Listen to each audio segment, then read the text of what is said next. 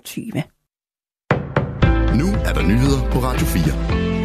Det skal nu undersøges, om grænseoverskridende adfærd på Borup Skole i Køge Kommune er et udtryk for en bredere tendens. Derfor vil undervisningsminister Mathias Tesfaye række ud til landets kommuner for at danne sig et overblik. Det siger han i en skriftlig kommentar til TV2, efter at mediet har modtaget flere henvendelser om lignende forhold på andre skoler i hele landet. Præcis hvad de andre henvendelser drejer sig om, vides ikke. Det regionale medie SNDK og TV2 har berettet om, at flere elever i indskolingen på Borup skole angiveligt har oplevet grænseoverskridende adfærd.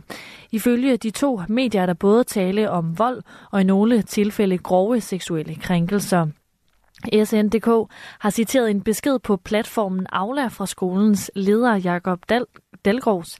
Han, ja, den tager jeg lige forfra. SNDK har citeret en besked på platformen Aula fra skolens leder Jakob Dalgas. Og her fremgår det, at der ifølge skolen er 3-6 børn involveret, som er i alderen 6-9 år. Den danske våbeneksport til Israel skal stoppe nu. Det mener enhedslisten, som hiver udenrigsminister Lars Løkke Rasmussen og justitsminister Peter Hummelgaard i samråd. I går afgjorde en hollandsk appeldomstol, at den hollandske regering skal stoppe al eksport af reservedele til F-35 kampfly til Israel. Og med dommen i Holland, så er det oplagt, at Danmark genvurderer, om man står i samme situation. Det siger Trine Partu Mark, der er udenrigsordfører i enhedslisten. Det er vigtigt, fordi at øh, Danmark jo har et ansvar for ikke at bidrage til øh, det, som kunne være alvorlige overskridelser af den humanitære folkeret og krigens love. Der er nogle spilleregler for, når man eksporterer våben, at man skal undersøge og holde øje med, om dansk eksport bidrager til det. Sagen i Holland endte hos domstolene, fordi en menneskerettighedsgruppe frygtede, at reservedelene har spillet en rolle i Israels angreb på Gaza under krigen mod Hamas.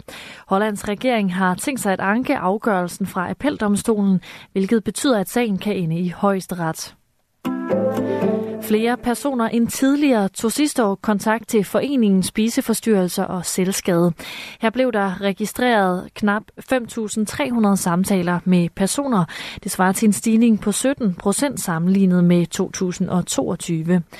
Unge skriver til os, når de har det rigtig skidt, og enten prøver at kæmpe imod trangen til selvskade, eller lige har skadet sig selv og gerne vil have hjælp. Det er derfor ofte nogle tunge og meget vigtige samtaler, vi har på chatten og sms, siger direktør Leila Valter. De høje tal viser ifølge foreningen, at der er brug for flere hænder til at tage imod henvendelserne. Fra midten af februar og året ud skete det nemlig over 1200 gange, at et telefonopkald ikke blev besvaret, fordi der ikke var en rådgiver ledig. Det brænder fortsat i forlystelsesparken Lisebjerg i den svenske by Göteborg, det skriver de svenske medier SVT og Aftenbladet. Branden brød ud i badelandet Oceana, som er under opførsel, og efter planen skulle åbne til sommer. Der er far for, at konstruktionerne styrter sammen, og det besværliggør slukningsarbejdet.